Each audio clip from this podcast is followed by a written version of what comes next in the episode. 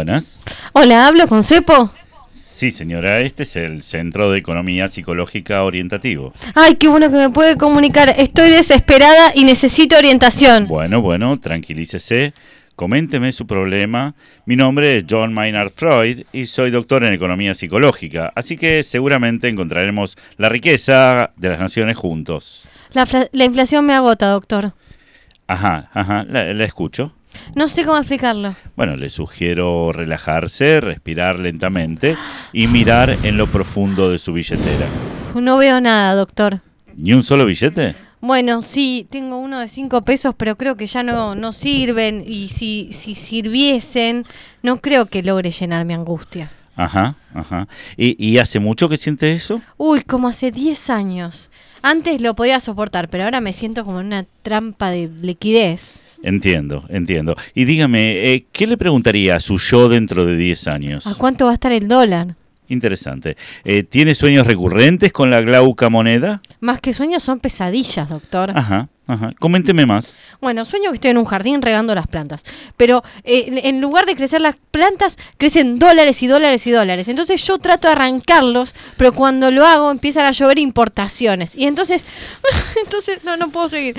Entonces aparezco en el desierto, pero no es un desierto porque está lleno de gente, no sé qué hacer. Gente con carteles protestando porque regaba esas plantas. Siga, siga. Eh, lárguelo todo, sin reservas. Es que ese es mi problema, no me reservo nada, doctor. Muy bien, lo, lo está haciendo muy bien, ¿eh? Hasta ahora, fantástico. Eh, le hago una preguntita. ¿Qué animal le gustaría ser y por qué? Un animal, no sé, un marsupial. Siempre me gustaron los marsupiales. Pero usted sabe que los marsupiales son una infraclase de mamíferos metaterios, ¿verdad? Que se caracterizan por un corto desarrollo del útero. ¿Esto es muy grave, doctor? Bueno, depende. ¿De qué depende? De, de cuánto cueste mantenerlos. Recuerde que usted tiene un problema con la inflación. Ah, sí, sí, sí, sí. Eh, bueno, es que estoy muy angustiada. Ya, ya volveremos a eso. ¿Suele confundir los colores, señora? Lo tengo que pensar, pero creo que sí. El rojo con el colorado. Bueno, no se preocupe, suele ser muy común en situaciones de angustia monetaria. Esto es lo que tengo, doctor. Siempre pensé que mi angustia era fiscal. Pudo haber comenzado con una angustia fiscal, pero ahora es claramente una angustia monetaria donde no se divisa una divisa. Pero aún no puedo dar un diagnóstico asertivo. Pero no sé qué hacer. Bueno, tal vez si confundiera el naranja con el verde podría creer que tiene billetes de mil dólares. Pero le hago otra pregunta. Si fuera un fantasma que habita una casa encantada, ¿cómo atraería a la gente adentro? Y haría publicidad en TikTok o en, no sé, en Instagram, eso. Ajá, comprendo. Entonces creo que ya sé cuál es su problema. Bueno, ¿cuál es? Eh, bueno, sí, también sufre un poco de ansiedad, pero su problema es más grave. Una especie de trastorno muy común en esta época. ¿Qué es, doctor? Bueno, usted sufre de crisis económica existencial. Ah, usted es un genio. Todo este quilombo de preguntas fue para decirme esa pelotudez. Eh, no le permito. Me importa un pito si me permite o no. A esa conclusión podría haber llegado yo sin, sin llamarlo. Pero usted no es doctora. Yo no necesito un doctorado para llegar a conclusiones tan pelotudas. O sea que puede ser una pelotuda sin doctorado. Lo mío al menos tiene un PhD. Soy una clienta, no me insulte. Usted empezó. No sea infantil, ¿quiere? Ese es otro trastorno.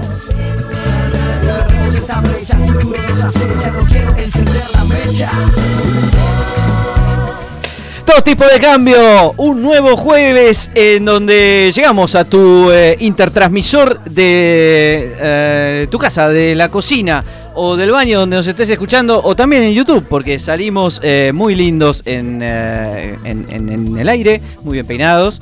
Mi nombre es Pablo Javier Mira, acá me están viendo en primer plano y, quiero decirles que este es un nuevo programa de dos tipos de cambio, bueno, donde vamos a tener un invitado de lujo, pero antes quiero presentarles a eh, las personitas que me están acompañando hoy. Una de ellas es, bueno, nuestra frontera de posibilidades de producción, la FPP de dos tipos de cambio. Señoras, señores, con ustedes, Bárbara Williams. Hola. Buenas noches a todos y todas. Buenas Eh, noches, ¿cómo sí, le que- va? Bien, bien, muy bien. Excelente. Se- eh, angustia monetaria. Angustia monetaria, me encantó esa, eh, ese inicio de programa de los mejores que hemos tenido.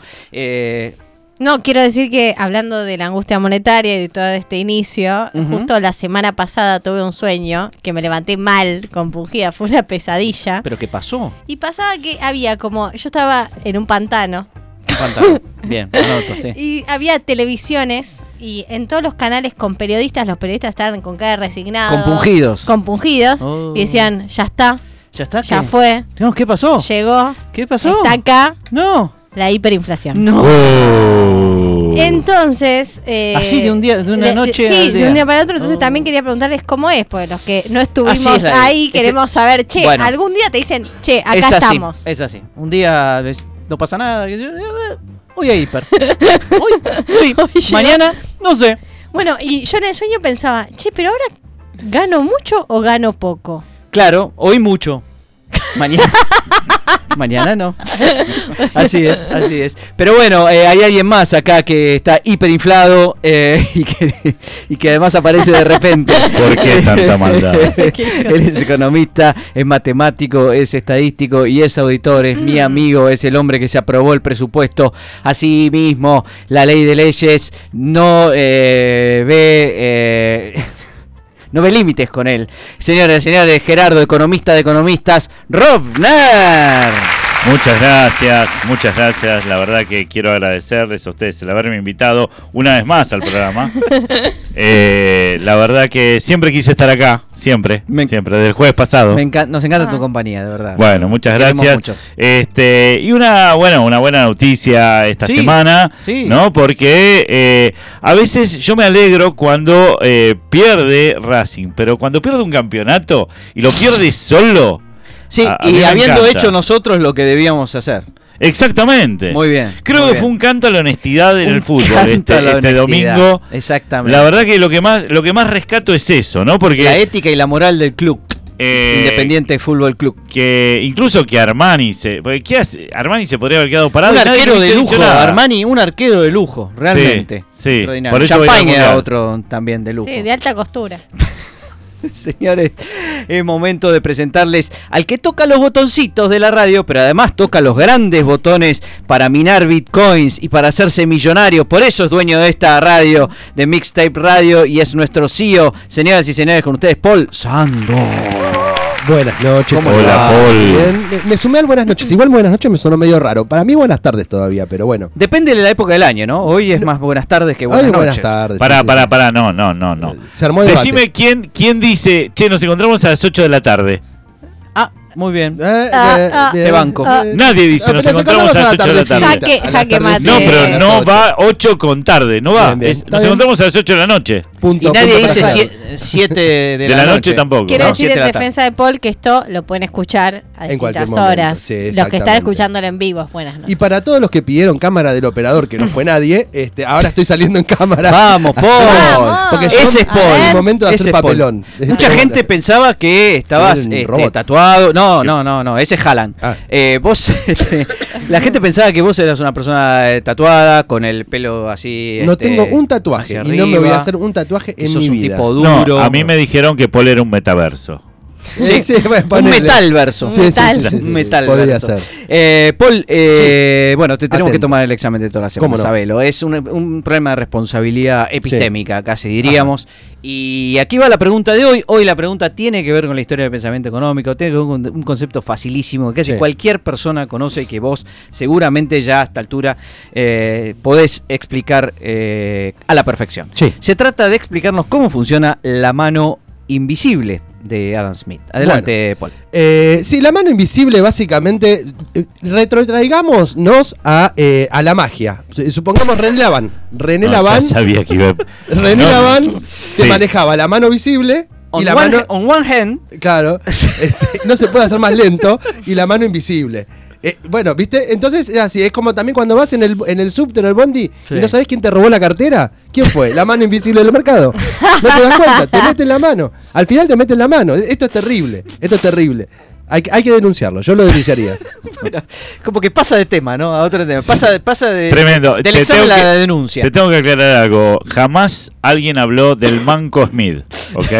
Nadie, No, nadie. nadie, habló del Manco Smith Puede ser que alguien haya hablado del manco René Laván, que, Ajá. que de hecho bien merecido lo tenía, por otra parte. Claro. De hecho, Eh, eh, eh, pero en el caso argentino sí podemos decir que la riqueza de las naciones no se puede hacer más lenta. Claro, sí, sí, sí. sí. Exactamente. Eh, Bárbara Williams, ¿hubo redes sociales o no hubo redes Hubo sociales? redes sociales y como se Ah, viene ah. Halloween, Halloween. sí, decimos preguntar ¿Cómo a la festejamos gente. Halloween ahora? en Halloween. ¿Saben, saben que creo que nosotros ya hemos preguntado esto de Halloween? ¿Cómo se tiene que disfrazar un economista? Todo surge porque vimos una foto de, de dos disfrazados de, mm, de Robinson Crusoe.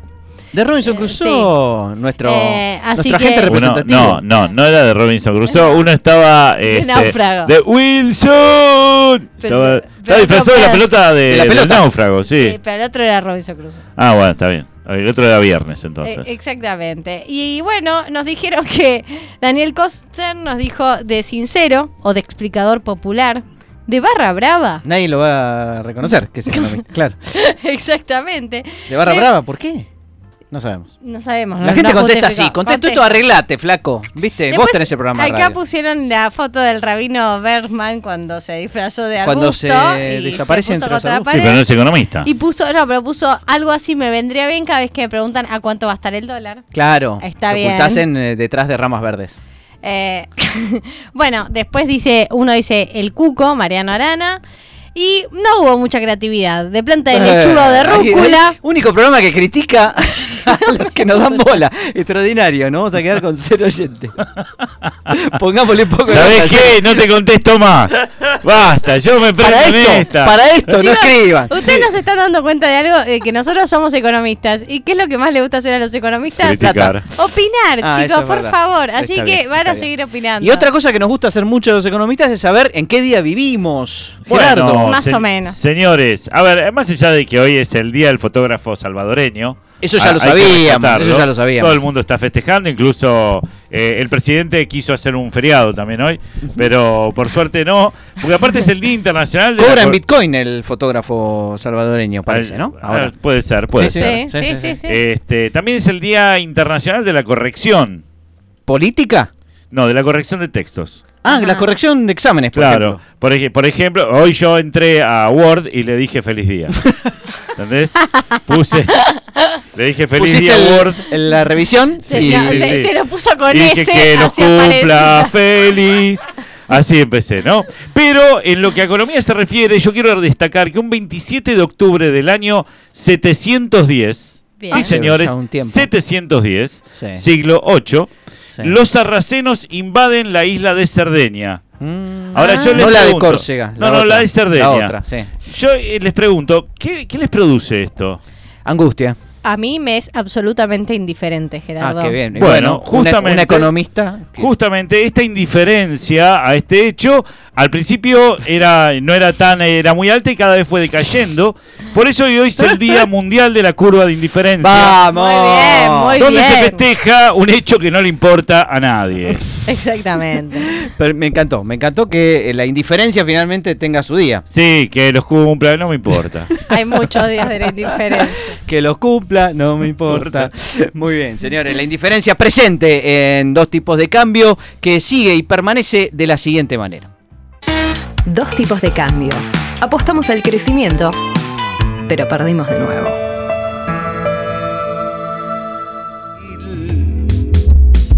Información concentrada en tu esperanza. Alta tu actitud normal de té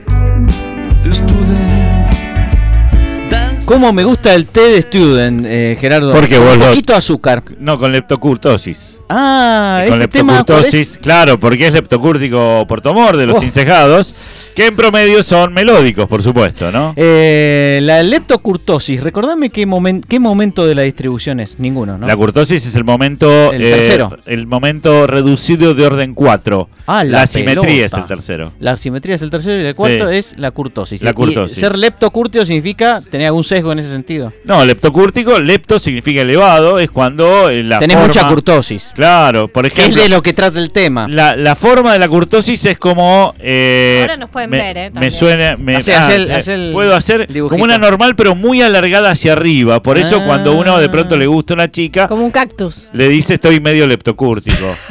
¿No? Así, ese tipo de, de frases. Ah, de ahí viene, claro. Sí, eh, Nunca está bueno porque nadie te entiende, ¿entendés? Se Vos me nada más. leptocurticó. Claro. Le- leptocurticó. O sea, es una guasada, pero como nadie la entiende, no- nadie nos pone multas y esas Ahí cosas. Está. Está Está bueno ser nerd en ese sentido, ¿no? Sí, Decir señor. cosas que nadie entienda y que uno se ría a carcajadas. Me parece. Solo.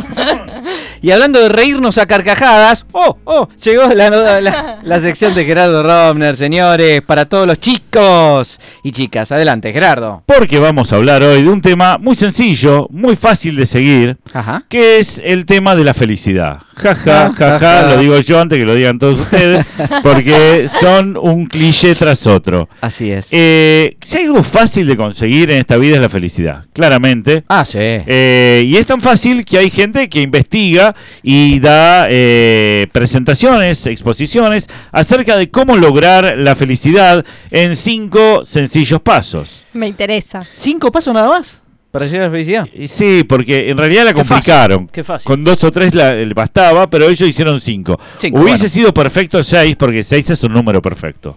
Qué lindo. Pero estos tipos no saben de nada, matemático. solamente de ser felices. Bien. Bueno, parece que eh, en el año 2018 en, en- en México, se realizó el foro de la felicidad 360. 360 Bien. refiriendo al- al- al- al- a los ángulos. Era redondo. A la- una vuelta completa. Eh, claro, exactamente. Bien. Es increíble la gente que dice, che, esto dio un giro de 360 grados. Sí, boludo, volviste, al mismo, lugar. volviste al mismo lugar. Bueno, eh, los cinco, hay cinco claves, cinco elementos de la felicidad, Mm. según un experto de Harvard, un tal Ben Shahar. Uy, Ben Shahar, lo que sabe ese tipo de felicidad. Sí, pero se llama tal Ben Shahar. Ben Shahar es el apellido, tal es el nombre. Mira, un tal Ben Shahar. Un tal Ben Shahar. Bueno, ¿cuáles son los cinco pasos? De- después podemos discutir un poco más, ¿no? Porque yo tengo una, una idea de eh, cuál es la gente, qué, qué factor hace que la gente sea más feliz que otra. Ah, ¿Qué a- factor? además de los cinco pasos, Estos cinco, para pasos, decir. estos cinco pasos es algo muy rústico, por llamarlo de Ah, alguna ah, manera. ah, Y vos lo vas a profundizar. Y yo lo voy a profundizar porque nosotros los economistas somos de profundizar todo, Uh. incluso las crisis. Uh, Muy bien. Eh, bien, primero, primero lo que hay que conseguir, fácil, ¿eh? sí. Es bienestar espiritual. Ah, sí. Ah. Increíble. Que, que Qué fácil, ¿no? que en realidad es la capacidad, ¿viste esto de mindfulness? Sí. Bueno, es Bueno. esta, ¿no? La capacidad de tener at- atención plena, estar presente en el aquí y ahora. Yo me estoy durmiendo, por ejemplo. este, bueno, eso es el bienestar eh, espiritual que se consigue, digo para aquellos que no sepan cómo conseguirlo, en un chino, en cualquier chino va a pedir, che, ¿tienen bienestar eh, espiritual? Una- un y te dan, mindfulness. sí. Y si no, escuchan dos tipos de cambios mientras hacen. También, se sientan así eh, como un indio y em, levanta los dedos. Juguito de mindfulness. Juguito de mindfulness se consigue, sí, ¿Sí? en el barrio chino hay de eso. ¿Viste? En el barrio chino encontrás de todo. Y De eso te da bienestar espiritual.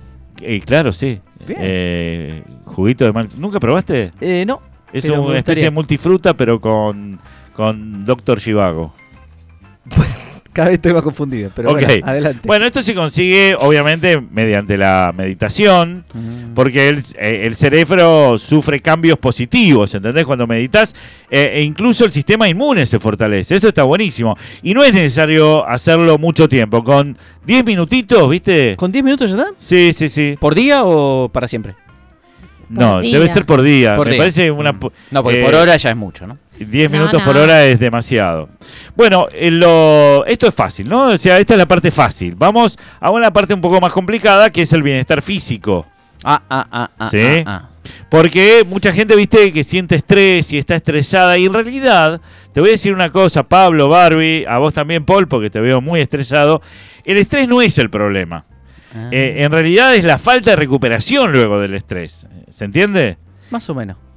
Porque vos lo que tenés que hacer es descansar bien. Ah. Ah. Vos te, eh, no está mal el estrés, pero después tenés que saber descansar. Y hay tres, eh, tres tipos de descanso. No, te iba a decir que una volvés a descansar bien, ¿no? Claro. Es Te vas de vacaciones a Hawái. boludez. 15 días, volvé. Bueno, pero para aquellos que no saben descansar, les explico, hay tres tipos de descanso. Tres tipos de descanso. Tres tipos de descanso. ¿Qué sé yo. No dos Poné- tipos de Eh, cambio, tres tipos de cáncer. Y lo- los cuales deben realizarse Sí. de manera constante, no es que de pronto, bueno, una vez y ya está. O sea, hay Esto- que trabajar el descanso. Exactamente, Bien, hay que bien. trabajar el descanso, lo cual también te cansa mucho. Ay, y tenés no. que, bueno, nunca te, se termina. Bueno, el primer tipo de descanso. Sí. eh, Soja. perdón, perdón. Descanso blue. Claro. Siempre salen esas palabras en un sí, programa de economía. Sí, no sé, tendría. Te, te vuelvo a repetir la- que hoy es el Día Internacional de la Corrección. ¿Ok? Bueno, el primer tipo de descanso es el micro. El micro descanso. Eh, ¿qué, qué número? ¿El que va a dónde? El que va. El 57. El que va es 6 el 86. Consiste en tomar descansos de minutos u horas en los que se recomienda caminar, ir al gimnasio, bailar incluso. Yo incluso ¿Bailar estoy, en la oficina y cuando quiero descansar me pongo a bailar, ¿sí? Rock. Pongo, sí, eh, pongo Visual People Perdón. y me pongo Villa, al- Villa YMCA. al People, nunca lo escuché. El estoy- People. Villa al, Villa al People. ¿Vos dónde vivís? En Villa al People. ¿Dónde vive Gerardo? Claramente. Park Village. Bueno, el segundo tipo de descanso, para aquellos que están tomando nota, porque esto es medio aristotélico, ¿viste? Todo bien ordenadito. Es el mezzo. Mezzo. claro, es descansar bien durante la noche. ¿Y Eh, mezzo? Por El ejemplo, mezzo. hay gente que es mezzo soprano y esa descansa bien, pero finito. Bueno, no sé eso. Eh, mi hermana, mi hermana Sandra, al cual le mando un saludo muy grande. Le mandamos un beso. Este sabe más de esto, seguramente va a decir, sos un bestia. Sos una bestia. Porque claro. mezzo soprano no es eso. No, Pero claro. bueno, no importa. Estos son, los escuchan economistas que tampoco entienden de esto. Sí, ¿no? Sí, yo soy. Sigamos bardeando a nuestros eh, Ahí está. Bueno, ese es el descanso mezzo. El primero era algunos minutitos, sí, de vez en cuando, una hora. Sí. Ese es el micro, después el mezzo y después el que te gusta a vos, Pablo, el ¿Cuál? macro. El macro, descanso. El macro descanso es lo ¿Cuál más- es el macro descanso? Las vacaciones. Muy bien, Esa. muy bien. O la jubilación. Ya, eso No, sería eso el, sí, muerte. sí, sí. el cosmo, cosmo descanso. Claro. ¿Cómo? Es, o la un- muerte. es el descanso cosmológico, es Ese es ese. el descanso eterno. Claro, bueno. Bien, entonces ya, recuerden, bienestar espiritual, primero una boludez alcanzarlo, el bienestar Fácil. físico es un poquito Descansa más complejo. poco, sí. Pero eso es lo peor, ¿eh? porque ahora viene las cosas más lindas, que es el bienestar intelectual, el tercero. Ah, Bienestar intelectual, eso te quiero ver. Eh, que, que para hacerlo es necesario lograr un entendimiento profundo de la vida. de las cosas, claro, de las Claro. cosas que hacemos, vemos, De la economía incluso. leemos. Sí, no sé si O de la sea, Paul nunca va a ser feliz. Digamos, Paul ¿no? estudia mucho, lo que pasa es que responde eh, erróneamente, pero eh, fuera de eso es está muy bueno. Bueno, la verdad que muchachos lo que tienen que hacer es leer, si hay que leer mucho, eh, pueden hacerlo incluso leyendo eh, en un ebook, ¿no? No necesariamente Ujú. en, en algo... eh, no me sale... No en papel, no, no necesariamente en papel. No, ni- pero no me sale la palabra. Eh, vos tenías los, tele- los teléfonos, los relojes Digitales, digitales y los analógicos. analógicos. Pueden ser libros analógicos, ahí está. Bien. Este, bueno, ustedes sabrán que la capacidad de apreciar lo que rodea al ser humano, como la naturaleza, el arte, eh, es uno de los factores que incrementa claramente el bienestar intelectual. Así que, eh, señores, para ser felices tienen que tener bienestar espiritual, bienestar físico y además bienestar intelectual. Pero eso no es todo, porque esas son condiciones necesarias, pero no suficientes. Ay, Dios. Siempre decimos eso, nunca Qué nadie entendió qué significa, ¿no? Pero No, bueno. Yo entiendo perfectamente eso, eh, pero lo entendí de grande. Yo, lo- En la secundaria lo repetía. Yo sé que es necesario entenderlo, pero nunca es suficiente para entenderlo. No, nunca es suficiente. Bien, señores, vamos al cuarto, al, al- al cuarto, que es el bienestar relacional. Ah, Porque obviamente las relaciones juegan un rol muy importante en la felicidad, eh, ya que según tal, un tal Ben Yazar, sí. eh, uno de los factores que impacta negativamente en los índices de la felicidad es la falta de relaciones interpersonales de calidad. Eh, Y, la- y la- el Ah. tema de calidad es importante Sí, porque, porque yo iba a decir, acá tenemos relaciones personales, pero de, cali- Interpersonales. de calidad tiene que ser. por ejemplo, tener un millón de amigos en Facebook sin no- nombrar a No es de calidad. Roberto Carlos. ¿No es de calidad? ¿No es de calidad? Yo creo que un de un millón algunos sacás, pero igual, no es calidad. No es calidad. Lo que hacemos acá es de calidad. Obviamente. Todo lo que hacemos acá es de calidad. Algún día eh, va a haber gente que va a estudiar este programa, eh, arqueólogos radiales van a ser, que van a empezar a buscar dentro de, eh, dentro de la historia pequeñas cosas que expliquen por qué este programa duró ya mucho tiempo. Es difícil de entender si uno se pone a pensar. Pero bueno, señores, este, los niveles de felicidad tienen un impacto más duradero cuando se invierte en los demás. Más, más cuando lo invertís en los demás que cuando invertís en Yo vos. te iba a decir si no querías invertir un cachito en mí. Me ¿Querés plata? ¿Querés plata? Ok. Eh, yo, yo incluso le digo esta ¿Quieres misma frase. Eh, está. hombre. Cuando vayan a un banco, díganles esto. ¿Quieren ser felices realmente? Señores, préstanme plata. Y el quinto, si los primeros cuatro eran fáciles, esperen el quinto, porque acá van a tener problemas. Porque es el bienestar emocional. Yo creo que si estás bien emocionalmente, ya sos feliz. El resto no importa. Sí, ¿no? Ya Sí. está. Con ese solo estaría, pero bueno. Claramente, eh, el ser humano no puede alcanzar eh, un potencial hasta que no acepte que es un humano. Con sus defectos y Sí. sus errores. Es una porquería, realmente. Sí, sí, sí. Una vez que el ser humano aprende, ¿no? Que eh, es una porquería, es una cosa chiquita. Un mero Homo sapiens. Y ni siquiera, porque Oh, algunos no siquiera, llegan a Ni eso. siquiera. Eh, apenas son Homo erectus. bueno, Especialmente. leptocúrticos. Sí, leptocúrticos. Eh, y para eso lo que les recomendamos es aprender de los rituales religiosos. Amén. Es muy beneficioso eso. Sí, tenés que ir ahí. A ir a misa. O ir a, alguna circuncisión también sirve. ¿Sí? Eh, es muy casa, importante. pero sí. bueno. Bueno, el tipo este, por otra parte, que escribió un libro que se llama Psicología Positiva, está buena, ¿no? Porque es como que yo te digo, tengo economía eh, positiva. Bueno, bien, si sos especialista en economía negativa, nadie te va a contratar. ¿Quién te va a contratar para economía, para psicología negativa? Ya estoy yo. Claramente. bien, está muy Pero bien. quería agregar una cosa. ¿Puedes ¿no? profundizar tres minutos, Gerardo? Tres, tres minutos, tenés razón. Tres Eh, minutos de profundización. profundi- necesito. Profundicemos. Bueno, yo creo que uno de los factores fundamentales para ser feliz es la capacidad de saber soltar. Ah, siempre me lo dicen. siempre. Saber soltar. Es decir, viste que hay temas que te ponen como loco Sí. y te quedás enganchado y te quedás enganchado y dando vuelta y, y no te deja dormir y estás a las puteadas, pero incluso en cuestiones políticas, económicas, sociales, con amigos, con pareja. Cuando vos no sabés soltar, vas a ser un tipo infeliz. Estás siempre enredado, estás siempre puteando con las cosas y creo que mucho de la felicidad tiene que ver con la capacidad de soltar. Cuando vos decís, bueno, ya está. La pregunta ya es fue. qué agarraste también, ¿no? Está bueno, está bueno. Vos sabés que. eh, no, no. Cuando le decís cualquier cosa a un, a un psicólogo, estos que te ayudan, que, ¿no? Con, con tus emociones y esas cosas, te dicen, eso está bueno también. Cualquier cosa le podría decir, ¿no? Eh, no, me Esto lo gustaría aprendí- matar un animal. esto "Ah, lo eso sabés que aprendí- está bueno. Esto lo aprendí de Heyman, que cuando le hacías las preguntas más pelotudas al pobre Daniel, Daniel. La transformada en una genialidad. Ay, pero aprendí mucho de él, ¿eh? Porque Sí. hay pibes que me preguntan, ¿pero por qué el 5 está entre el 2 y el 8? Ah, eso se lo preguntó David Ricardo. Sí, una vez. Y vos le decís al pibe, vos lo mirás con cara de decir, me estás jodiendo. Este, vos sabés que en la secundaria teníamos un pibe Sí. que un compañero que cobraba para hacer preguntas pelotudas a los profesores. Decía, si ustedes me pagan, suponete lo que sería hoy 500 pesos, yo le pregunto a la de geografía cuál es la producción de trigo en la Antártida.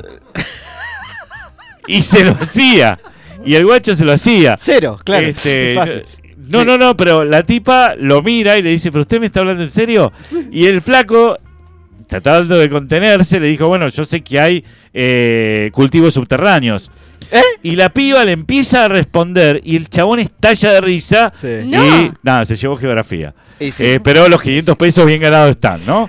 Este, pero bueno, así como para cerrar un poco la cosa, lo que les tengo que decir, señores, hay que largar los temas. Y yo lo que hago muchas veces cuando a la noche no puedo dormir porque estoy con un tema que me da bronca, que estoy, viste, que te ¿Qué quedas largas? ¿Qué enredado. No, me pongo a escuchar una charla de alguien neutra. Con más así. problemas. No, con más problemas. No, tampoco es, es- es- ¿Por qué sos tan perversa? ¿Por qué sos Alguien está peor que uno. Sí, no, pero alguna charla, por ejemplo, a mí me gusta escucharlo de Darío Transcriber. Ah, es muy neutro. Entonces, po- sí, no es neutro, pero hay No algunas charlas que son interesantes, me pongo y por ahí escucho la misma charla siempre. o a Tomás Balmaceda, que está A Tomás Balmaceda también, con el quien Vamos a compartir el 3 de noviembre. todavía La no- semana que viene, el jueves La que viene. semana que viene. En una de esas estamos en San Martín El- con todo y en una de esas no. El jueves que viene, si, si Dios quiere, vamos a ponerle el. el- Sí, Si. Dios y Tomás Balmaceda Y quieren Balmaceda. y el San Martín estaremos vamos a ahí. estar en el San Martín hablando sobre mentira, filosofía y economía. Me encantó. Señoras, dos tipos de cambio continúa y ya está lista para recibir a su invitado Alfredo Schlarek. Dale. Dos tipos de cambio. El recontra hiperarchi multiplicador de tu entretenimiento. Qué difícil. ¡Te mando muerte!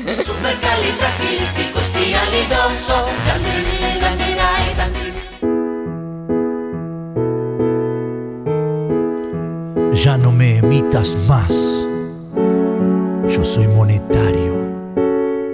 Tengo elasticidad, mas no es para tanto. Tu amor me causa inflación. No tengo Nadie te escucha, Me eh, todavía. Nadie te escucha. Estoy emocionado porque estoy escuchando Ya no me emitas más y, Y Milton y después de tanto tiempo, ¿no? Milton y su monetario generan este tipo de, de emociones, tocando especialmente un tema que es un si alguien, ¿quién no ha bailado un lento de eh, Milton y su ¿Quién lo monetario? ha emitido? no he emitido, bueno, yo no emití nunca, ni siquiera una ON. Pero bueno, estamos escuchando Ya no me emitas más Bien. de Milton y sus monetarios, rock duro y restrictivo. Señores, estamos con nuestro invitado espectacular, directamente desde la República de Córdoba. Señores, señores, con ustedes, Alfredo Schlarek Cruchet. ¿Cómo le va, Alfredo? ¿Me te escuchás? ¿Cómo andan? Muy Muchas bien. gracias por la invitación. Bueno, un placer escucharte. honor estar acá. bueno, una gran alegría tenerte, Alfredo. Un gran amigo, gran amigo también de la UBA, pese a ser de la Universidad Nacional de Córdoba, que sabemos que está enfrentada a muerte con Ah, la sí. UBA, eh, sobre todo en temas de economía. Y eso es lo primero que te quería preguntar, Alfredo. ¿Qué diferencias ves entre ver. el economista cordobés, digamos, o de la Universidad Nacional de Córdoba, y el economista de la UBA? Uy, qué pregunta más seria, pero bueno. Este, no, sí, obviamente que me parece que, que hay más heterodoxos en, en- en la UBA que, que en Córdoba, ¿no? Este, pero bueno, estoy ahí este, como fiel representante, así que espero hacer mi trabajo bien, ¿no? Eh, vos sabés que, Alfredo, te quería decir, decir una cosa. Obviamente buscamos en tu currículum a ver eh, qué cosas extrañas.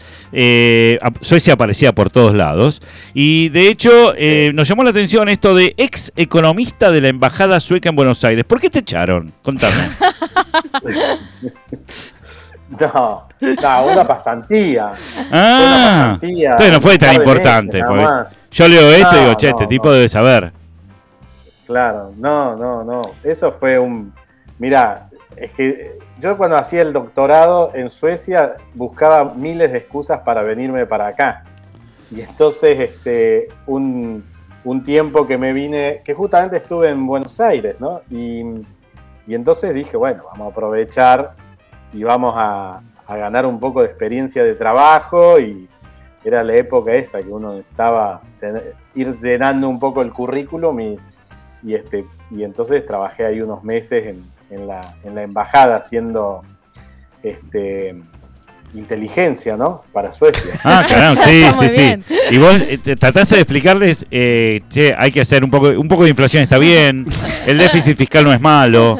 Eh, les explicaste eso, Mirá, ¿no? era, era peor, era en la época de, de- de todo el tema del- de la deuda, el 2003, o sea, Ah. había que explicar este, el default, qué quería cada provincia, un quilombo, imagínate, las cuasi monedas. Me acuerdo, el quebracho. Sí, Claro. sí, sí, sí. Las LECOP. Escúchame, eh, Alfredo, no, te quería decir que de, de Suecia nosotros tenemos un gran recuerdo, sobre todo de, de jóvenes con, con Gerardo, porque teníamos una, con unas revistas suecas muy interesantes. Este, y- pero, digamos, más allá de esto, yo creo que vos estuviste después en Suecia y que además tenés una característica fundamental y es que hace poco estuviste en el homenaje a Axel Lenjonhufvud y sos uno de los pocos economistas del mundo, diría yo, que sabés cómo se pronuncia ese maldito apellido. Contanos. Total- totalmente, totalmente. Mirá, yo viví la mitad, ya no es la mitad, pero antes decía que había vivido la mitad de mi vida en Suecia, porque viví desde, un año hasta los 11, después de los 20, 22 hasta los 32 más o menos. Claro, antes era, eso era la mitad de mi vida, ya no más, ¿no? Este, o sea que yo hablo perfecto sueco, tengo pasaporte sueco y argentino. Wow. Este, Suecia fue el primer país que me dio una nacionalidad. Yo cuando nací era apátrida, tenía un pasaporte argentino que ¿Qué decía? apátrida. Economista. ¿En ¿qué? Decía decía? apátrida, claro, apátrida, futuro economista apátrida. Anda.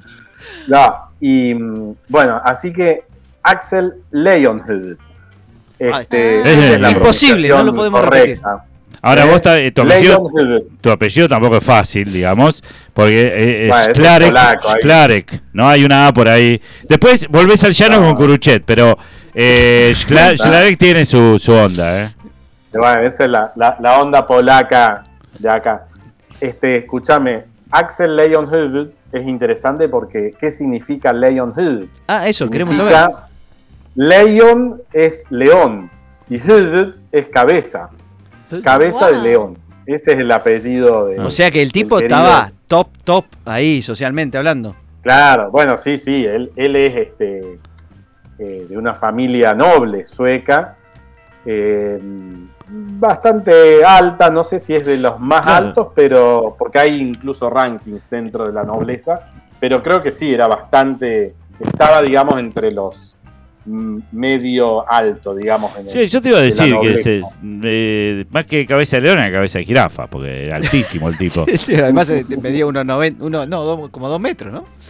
Enorme el tipo. Sí, era alto, alto, alto. Y decime, ¿pudiste hablar con tan él? ¿Lo alto conociste? como. Sí, Axel, mirá, lo loco de eso es que yo estudié en Suecia, estudié en la Universidad Lund, que es la misma universidad donde él, él, digamos, también estudió. Wow. Obvio que un par de años antes que yo, ¿no? Pero, eh, y, y lo loco es que ahí, ahí sí que eran más eh, este, ortodoxos, nunca lo nombraron, no había ni un cartelito. En la universidad no tiene nada. ninguna. no es como Gallardo que le hicieron una estatua, nada, no hicieron nada. Claro, podrían perfecto. O sea, el, el único que había ahí también era Vixel, porque Vixel también estuvo ahí. ¿También era de Lund? Claro. Este, ¿Y no si de no Lund, estaba? No hay y tampoco. Tampoco. no, ahí me, me rajaron, no, no, me rajaron. Justo te iba a decir que otra cosa Este- que, que tiene- una cosa que tienen en común con Axel y John Hufu es que ninguno de los dos tiene un Nobel, ¿no? Claro, bueno, Es el Borges de la economía. claro.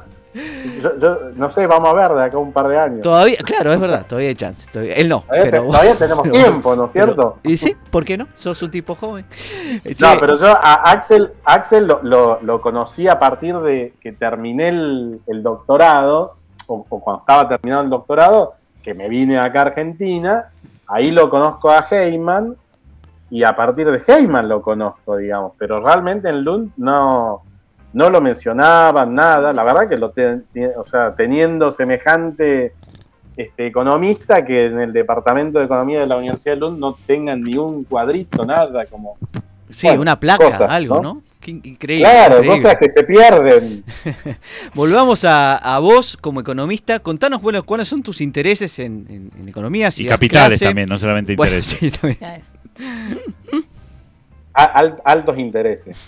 Este, em, yo soy macroeconomista, eh, me gusta mucho el, el tema de la teoría monetaria. Los últimos años vengo trabajando con el tema de los bancos de desarrollo. Este, eh, vengo trabajando bastante con los chinos. Ahora recientemente, hace dos o tres días, volví de, de Costa de Marfil a Villán. Ahí fui a una conferencia de que era la tercer, el tercer año que se hacía una conferencia sobre bancos de desarrollo. Todos los bancos de desarrollo del mundo estaban ahí, digamos, y había como, eso eran dos días, y había un día para los académicos. Así que bueno, ahí estaban, qué sé yo, los presidentes de, de todos los bancos de desarrollo del mundo, Qué espectacular. vicepresidentes, etcétera. Y yo estaba ahí. Este, bueno, por lo menos me pagaron el pasaje, ¿no? El catering era gratis. En, en inglés, supongo. No tenés problema con el inglés o en sueco. Inglés, sí, sí, inglés, inglés y, y- y un poco de ahí francés, ¿no? En Costa de Marfil hablan francés. Sí, Hablan francés. Claro. Côte d'Ivoire. me defendí un poco. Está muy bien. Y decime, eh, ¿vos eh, te sentís un representante de la Universidad de Córdoba y de la visión en general que tiene la macroeconomía en Córdoba? ¿Te sentís diferente? ¿Cuáles son tus inclinaciones, si querés, de, escuela económica? Yo me siento un poquito diferente, pero bueno, también me parece que, soy parte de la Universidad de Córdoba y, digamos, y esa pluralidad que, traigo, ¿no? Entonces, eh, así que bueno, yo doy, este, me, me- yo me considero así los, este, Axel, de estos economistas que te abren la cabeza, que te permiten ver cosas que, que, que antes no veías, que, que te habían encorsetado y que y justamente todo ese corset como que no te sacaba toda la creatividad. Me parece que Axel me ayudó a ser un economista más creativo y, y después en términos de teoría monetaria me identifico muchísimo con Perry Merlin, que es profesor ahí de la Universidad de Gran Boston. abogado. Resuelve muchos Eh, crímenes. No, es Perry Merlin, no Perry Mason. Claro. Perry. Este, no, me parece que está buenísimo y Ah, de hecho mi curso de macroeconomía 3 en la Universidad de Córdoba, que es de cuarto, quinto año, combina un poco estas dos, a Axel y a Perry, porque me parece que esa combinación es este, explosiva y, y realmente, por lo menos a mí, me, me ayuda a, a- creo entender, digamos, bastante de la macroeconomía, de, lo- de las cosas que pasan, ¿no? Y ya que estás metido en este tema de la, de la teoría monetaria, ¿qué opinas? Digo, hay eh, una, no sé llamarla escuela, digamos, pero una, digamos... Sí, la monetarista. una- no, no, no, no me iba a referir a eso, sino otra, otra visión, que es la de la teoría monetaria moderna, así llamada, eh, según la cual la mitad de la, de la gente que la conoce dicen que son unos genios y la otra mitad dice que están totalmente dementes. ¿Vos qué tenés para decir sobre la teoría monetaria moderna? Te la puse fácil. Este, diga, digo, no, me parece que ahí hay que seguir, este, digo, qué sé yo, hay que escuchar a todos, pero me parece que el problema, no, digamos, por eso los Perry Merlin no es de esa escuela, Ajá. y de hecho, este, justamente un poco como que lo- la escuela esta eh, mo- monetaria moderna, este, lo que dice es un poco como que, bueno, que podés crear todo la- la di- el dinero que quieras, entonces eso en realidad no hay un límite ahí. Sí, sí, Este, lo estamos aplicando acá, de hecho. ¿Eh? Claro. Lo estamos aplicando Perry acá. Merlin, Estamos digamos, chequeando. lo que dice es que, que sí hay un límite, que justamente, por ejemplo, el límite es que si creas un montón de pesos y parte de esos pesos van a ir a querer comprar dólares, entonces tampoco podés generar un montón de pesos, digamos.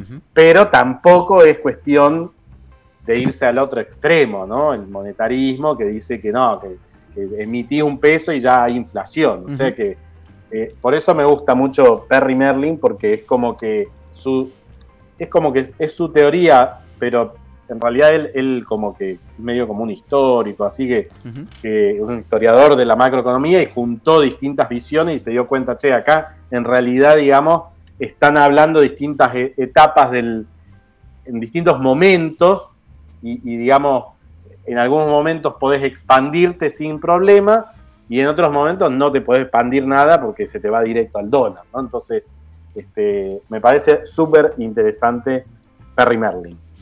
¿Qué, qué proyecto cre- que hubieses querido llevar adelante y no pudiste, sea por tiempo, sea porque estuviste en Suecia, sea porque no tenías plata, lo que sea? ¿Qué proyecto ¿De, como de la vida o de así de economista? No, bueno, contanos uno como economista y después contanos qué otra cosa haces que no tengan que ver con la economía. ¿Cuál es, si tenés algún arte, Ah. por ejemplo, o algún hobby? Este, no, medio, soy medio aburrido en ese sentido. No, me gusta Leer a viajar, Perry. Merlin. No, me gusta, me gusta viajar, eso sí. Eh, no, de- en, términos de, de economía, es- este, estoy, pero lo vengo posponiendo todo el tiempo. eh, pero ya tengo más o menos la idea. Este, justamente quiero escribir un paper que tiene que ver con un poco toda esta cri con esto que veníamos hablando de Perry Merlin, que también tiene que ver con los recientes premios Nobel, ¿no? Que, Claro. es como que también hay crítica a que le dieron los premios Nobel a, a Diamond Dibwig, Sí. que en realidad tienen la teoría del dinero que tienen ellos, es, es esta teoría media como el dinero como una cantidad exógena, en donde, digamos, primero hay ahorro, después hay inversión, este, y que los bancos son medios meros Intermediarios. ¿no? Eh, en cambio, digamos, Perry Merlin dice no, y también la teoría, creo, de- moderna esta, dice no, los bancos crean dinero, lo que pasa es que los otros, lo- los, MMT creen que pueden crear todo la- la- el dinero sin problema y, y Perry Merlin viene a decir un poco, bueno, no, no, tampoco es que se puede crear todo. Bueno, una, teo- digamos, hacerlo, un- formalizarlo un poco más matemáticamente a, a eso, este, ese es la, mi objetivo del año que viene. Esperamos el modelo. Alfredo, eh, te, te llevo a tu plano docente. Este, y una pregunta que también le he hecho a otros docentes. ¿Viste algún cambio en los alumnos pre y post pandemia? Bueno, eran otros. Eh, ¿no? bueno, Sí. eran otros, eh, eh, por lo pronto que los veo. como Por lo comportamiento general. veo, Sí. veo. No, Pero pero que en eso en la pandemia. Yo digo, al antes de la- rendimiento, rendimiento. después de la pandemia, ¿notaste el cambio diciendo, che, los pibes esto están peor, este, ahora... eh, O mejor. Uno dijo, uno dijo, se pusieron muy exigentes ahora, ¿viste? Ahora Sí. quieren todo, protestan todo, quieren, no toman apuntes, ¿viste? Ajá. Este, no, no, no, no te puedo decir así. En general tengo tan buenos alumnos que, que- que son siempre buenos, ¿no? Ah, yo- Interesados. sos chupamedia de los Aparte yo doy una materia, una materia optativa, entonces los que vienen siempre están súper interesados. Ah, claro. No, no, no es como una materia masiva que, que quizás Sí, como la mía. puesto más vagos. o- Yo, o- yo doy no, estadística y sí, te encontrás. De hecho, ya antes del primer parcial ya me quedó la, la- la cuarta parte de los inscriptos. A vos no te pasa eso. No, no, no. Yo tengo 5, 10 alumnos, 15 alumnos. Y vos sos el único Son que habla, eh, sos el único que habla con tonito, ¿no? Porque eh, todos los demás hablan en cordobés. En cordobés. Ahí está. te, sale te sale bien, te sale bien. Nos gustaría escuchar alguna frase de economía en sueco, te digo, para ir completando esto, porque es eh, un lujo que nos queremos dar. Ya estuvo Martín Burgos, no sé si se acuerdan, que nos dijo Ah, una frase en francés, en con un francés perfecto. Así que queremos escuchar algo en, en- en sueco, no sé, eh, que la oferta crea su propia demanda, algo, algo que tenga que ver con la economía. A ver, dale, tirá. Eh, vi, växelkurs. Vi måste mm, vara försiktiga med devalveringen och, och växelkursen.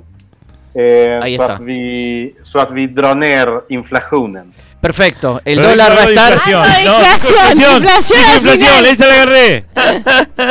¿Viste? Se viene la DEVA. Para, pero ¿qué dijo? Devalveringen, devalveringen och inflationen.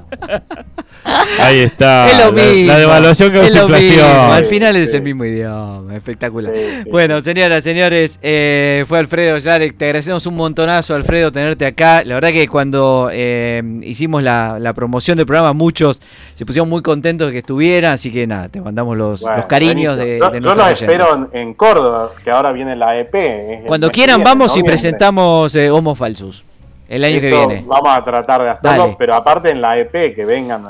a- Bueno, va- hay representantes. Yo justo no puedo, pero va a haber representantes. Yo justo seguro. tampoco, pero va a haber representantes. Bueno, nos de- vamos de a esperar con carnet. ¿eh? Ahí está. La mona. Alfredo, un gran abrazo. Muchísimas gracias por estar en dos tipos de cambio. Alfredo Sarek en dos tipos de cambio. Vamos todavía. Gracias. Vale, gracias. Un abrazo.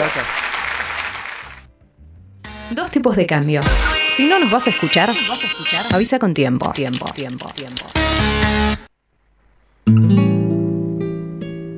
Como gasto la plata consumiendo, como me haces comprar lo que no sirve, como ya no me queda casi ahorro, y aunque nadie me vea nunca comprado, y cómo pasa el tiempo.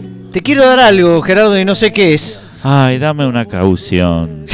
Te doy una caución entonces. Sí, porque los invertidos de siempre, eh, que es ska, pero también es antica, eh, tiene esta música tan tan bella, ¿no? Otro otro casi. no, bueno, otro lento de los cuales eh, hemos bailado también en las fiestas Oh. de, de 15, 16 y 17 personas. Así que bueno, Te doy una caución. No te- no nos olvidemos también que el gran tema de los invertidos de siempre ¿Cuál es? es los siete mercados capitales. Me. Y eh, apostando a tu amor, te fijo el plazo. Y como siempre, tus pesos no me valen. Me encanta, me encanta Gerardo. Eh, hoy quiero hablarles de un experimento. Experimento. Experimenti. Contanos. Eh, un experimento de shock, que los va a dejar en shock. Apa. Y es eh, el experimento de Milgram, que seguramente ya lo conozcan porque ya lo hemos tratado, creo que incluso más de una vez en este Sí, programejo. Eh, ¿Tienen alguna idea de lo que es o lo que era el experimento de Milgram, de Stanley Milgram? Sí, Hay incluso decir. una, un- Una película. Una película en Netflix sobre esto. Sí, sí. Bueno, era cuando eh, agarraba un eh, voluntarios, dos voluntarios, en realidad uno era un actor que sabía lo que tenía que hacer, Muy bien. que le tenía que, eh, el otro era voluntario y le tenía que hacer preguntas al otro. Sí. Y al otro, que no lo veía, si contestaba mal le tenía que dar una descarga eléctrica. Eh, Que en O sea- realidad el otro creía que le estaba dando una descarga eléctrica, pero este, el otro estaba actuando eh, y aún así cada vez le tenía que seguir dando una descarga eléctrica. Entonces Milgram lo que trataba de probar es cómo la gente, porque esto fue post Segunda Guerra Mundial, cómo la gente Sí. llegaba a cumplir órdenes crueles a pesar de no ser mala persona. Claro. ah. Cualquier persona podía tomar decisiones terribles como esta, que era tirarle unos cuantos voltios a la, a la gente para que supuestamente aprenda a contestar algo, ¿no? Y que en realidad, como decía bien Gerardo, era nada más que un actor que estaba gritando como que recibía eh, estos shocks eléctricos, pero en realidad no los estaba recibiendo. Muy bien Gerardo también con las fechas, dice, después esto fue después de la Segunda Guerra Mundial, Efe- efectivamente Miller empezó con estos experimentos en los 60, en los 70, eh, y claro, bueno, eh, acá hay dos cuestiones muy importantes. Primero, que estamos hablando de algo que sucedió hace casi 70 años.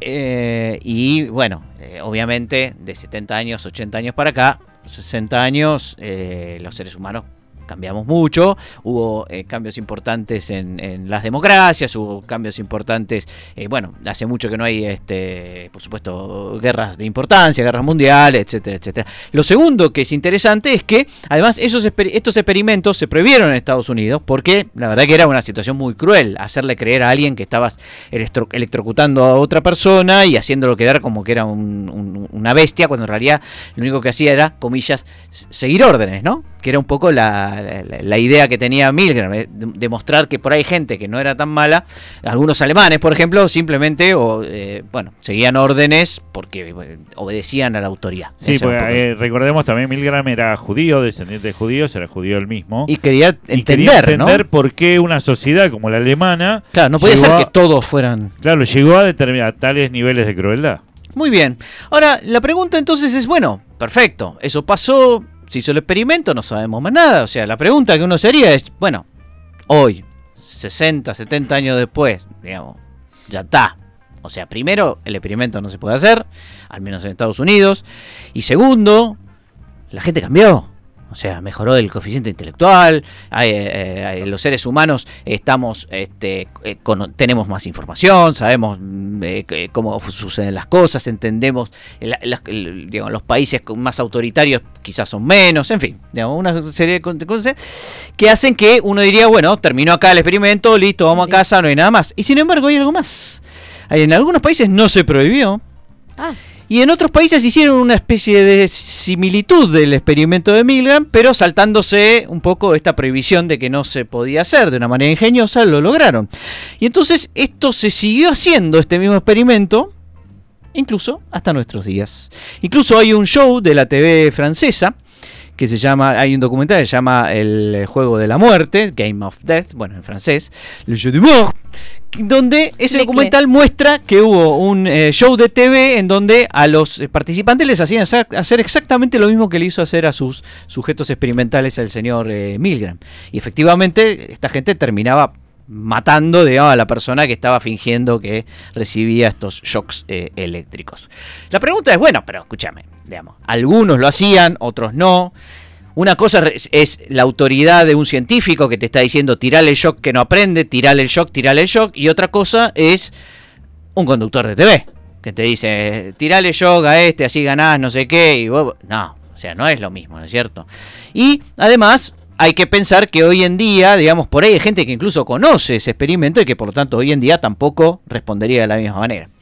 La pregunta es, ¿Qué dieron los experimentos de Milgram en aquella época, en la época de Milgram? Bueno, aproximadamente el 60% liquidó directamente al- a los sujetos este, que estaban ahí gritando, recibiendo voltios, solamente porque le decían seguí dándole, ¿no?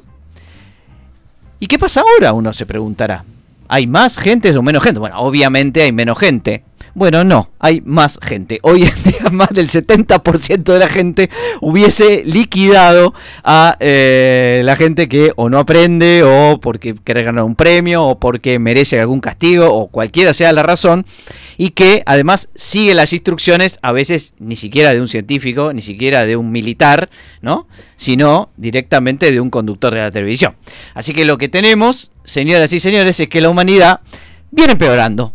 Esa es un poco la, la, eh, la, la metáfora de esta, de esta historia. Yo no sé, o sea, entiendo que vos lo decís y efectivamente es así, aumentó esto, pero no sé si es una curva, digamos, no sé si es un aumento en realidad. Eh, entiendo que 72% es más que 60%, pero lo que digo es, depende del momento en que está, del paradigma que hay en un momento determinado de- en el mundo occidental, pongámosle. Ajá. ¿Ok? En ese momento, cuando Milgram hace el primer experimento, estaba muy sensibilizado con lo que había sucedido durante la Segunda Guerra Mundial, lo, lo que fue el Holocausto, y la gente estaba muy sensible. Hoy estamos en una situación, o por ahí en ese, eh, en alguna, en el país donde se hizo esto, es como que está muy lejos todo eso y el paradigma Claro. es otro. Sí. Por ahí si lo haces después de la Tercera Guerra Mundial, Mejoramos. por ahí mejoramos, por ahí O sea, vuelve al 60. Cuanto peor, mejor. Y yo creo que sí, que cuando vos estás totalmente desensibilizado frente a determinadas situaciones y el paradigma no es ese, eh, obviamente eso hace que te importe más un comino. Bueno, por ahí algo es el día de la curva de la indiferencia, ¿no? Exactamente. Y les dejo la referencia de que si ustedes quieren ver el, el documental este de Le Jeu du Mort, eh, está en YouTube, así que lo pueden ver, dura como una hora y media y se cuenta la historia de este programa de TV tan morboso, ¿no? Que hizo, eh, repitió el experimento de Milgram hace tan solo unos pocos años y dio estos resultados horripilantes que acabamos de mencionar. Señores, dos tipos de cambio continúa felizmente de la siguiente manera. Dos tipos de cambio, soñando con un país mejor. Como Suecia, Noruega. Islandia también, ¿no? yo me refiero. Sí, también. Bueno, Ah, ¿Finlandia? ok. Ah.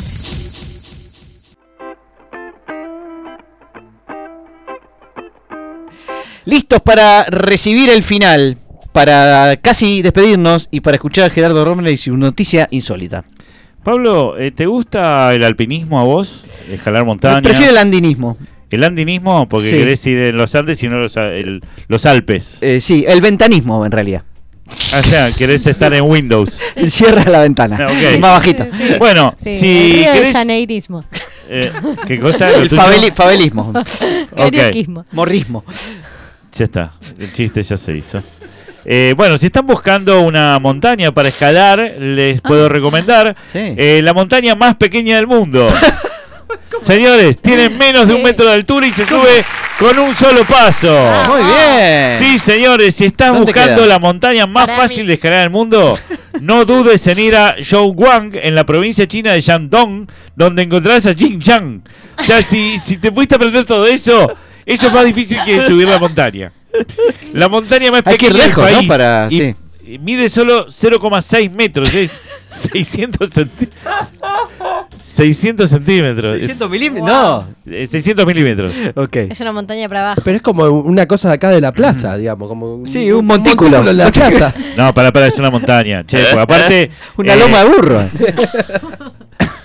es, la, es un símbolo de la región. Ah, y una de las atracciones turísticas. La gente la escala, sí, a la gente le gusta ver boludeces, Ah, ¿viste? De pronto dice, che, vamos a un cacho de piedra. Esto es como vender el aire de Córdoba, acá, Alfredo. Más o menos. Eh, la verdad que. Es increíble porque tiene unas dimensiones y nada, pero eh, la cuestión es que se cree que abajo hay una montaña, que eso es Ah, la, la ah, parte ah, que sobresale. Eh, pero qué tan profunda es esa ¿Tiene parte? acceso al público? Es como un Ah. iceberg que dicen solo Claro, la, séptima parte. iceberg. Muy bien, claro. Pero este en este caso es la, la millonésima parte. Claro, pero lo peor de todo es que está dentro de una plantación de maíz que cuando crece el maíz no se la ve la montaña. Ay, no. Queda tapada por el Pero maíz. no la, no la cubren, no es un monumento nacional, nada. No, no, no. De hecho, no se puede tocar. Es un monumento nacional porque no Ah, se puede, to- no ah, se puede ahí está. excavar. Correcto. No se puede tocar lo que hay alrededor, pero eh, plantaron eso ya antes. La estigmatiza. Este, sí, es tremendo. Aparte, nieva y se tapa también. Pobrecita. Este, bueno, la, la montaña más pequeña de China y del mundo, probablemente, se volvieron virales en las redes sociales chinas, atrayendo todo tipo de comentarios graciosos de personas, como los nuestros, Sí. desafiando a sus amigos a un concurso de montanismo Re. o quejándose de que durante el verano los altos culti- cultivos hacen que sea imposible encontrarla. Exactamente. Me estaba preguntando si hay cola para llegar, como viste en el Everest, que hacen como cola Sí. para llegar a la cumbre. Lo van a mandar al influencer este que va a venir a la Argentina a que haga alpinismo. Que haga alpinismo ahí. Pero fuera de joda, en un solo paso. Aparte, Angula. acá tengo la foto, digo, para aquellos que quieran buscarla. Esta es la foto de la montaña. Ah, ¿se es ve una toda? piedrita, es, una, porquería. piedrita. Una porquería. Increíble, Es increíble. una piedrita que sobresale ahí. Ah, ah, hacen, hacen guita los chinos. Ahí aprendés realmente cómo hacer guita. Unos maestros. Después de los yankees. Sí. Te invito Señor- a mostrarlo a la cámara. Hagamos, hagamos uso de lo que tenemos. Ahí Al que está. está viendo por YouTube, señores, ahí está. ¿Se ve Perfecto. bien? Muy bien. Sí, se ve. Gracias. Se ve muy chiquito, pero bueno. La montaña más baja del mundo, a cargo de Gerardo Rona. Señores, nos estamos despidiendo. Bárbara Williams les va a dar el consejo que les va a cambiar la vida. Le iba a decir me olvidé. Se lo dejo para la Ese es el consejo, olvídense de las cosas. No, un consejo Soltar es era. a soltar. Sepan soltar. Bueno, pero antes agarren, porque si no, no van a saber qué.